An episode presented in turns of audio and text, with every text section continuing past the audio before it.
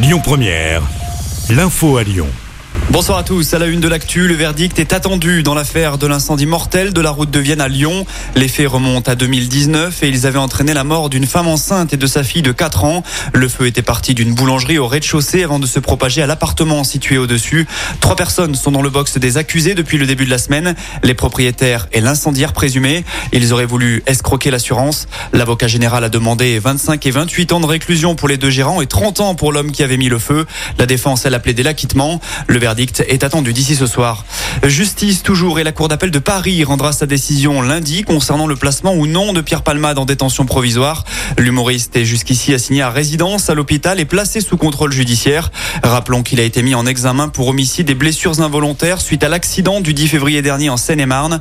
Le parquet avait fait appel de la décision du juge des libertés de la détention. Dans l'affaire de l'enseignante mortellement poignardée par son élève à Saint-Jean-de-Luz, l'adolescent a été mis en examen pour assassinat en début d'après-midi.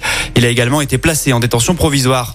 Elisabeth Borne officialise un plan de 100 milliards d'euros dans le ferroviaire d'ici 2040. La première ministre s'est exprimée à la mi-journée. Concrètement, l'État va ajouter 1,5 milliard d'euros par an aux budgets actuels afin de moderniser les voies ferrées. Autre grand axe, le lancement de RER e métropolitain. Elisabeth Borne n'a en revanche pas précisé si une éventuelle liaison de ce type entre Lyon et Saint-Etienne était dans les cartons.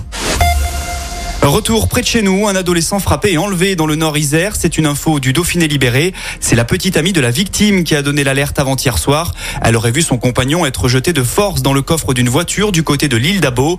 Quelques heures plus tard, le jeune homme est rentré chez lui en présentant des traces de coups. Une enquête est en cours. Il juge le travail mal fait et pointe un fusil sur l'agent d'entretien. Un homme a été arrêté hier à Villefranche-sur-Saône.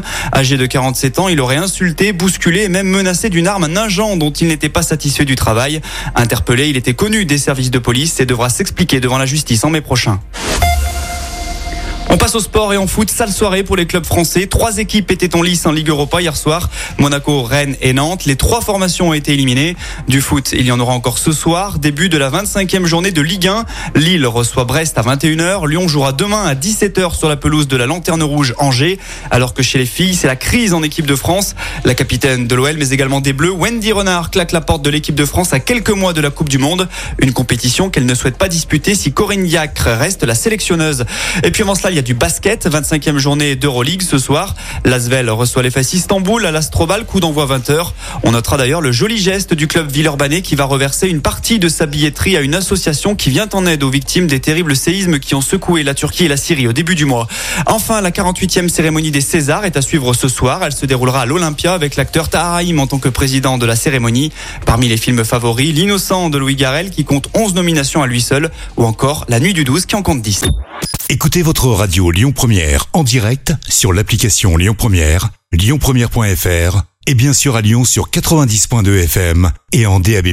Lyon Première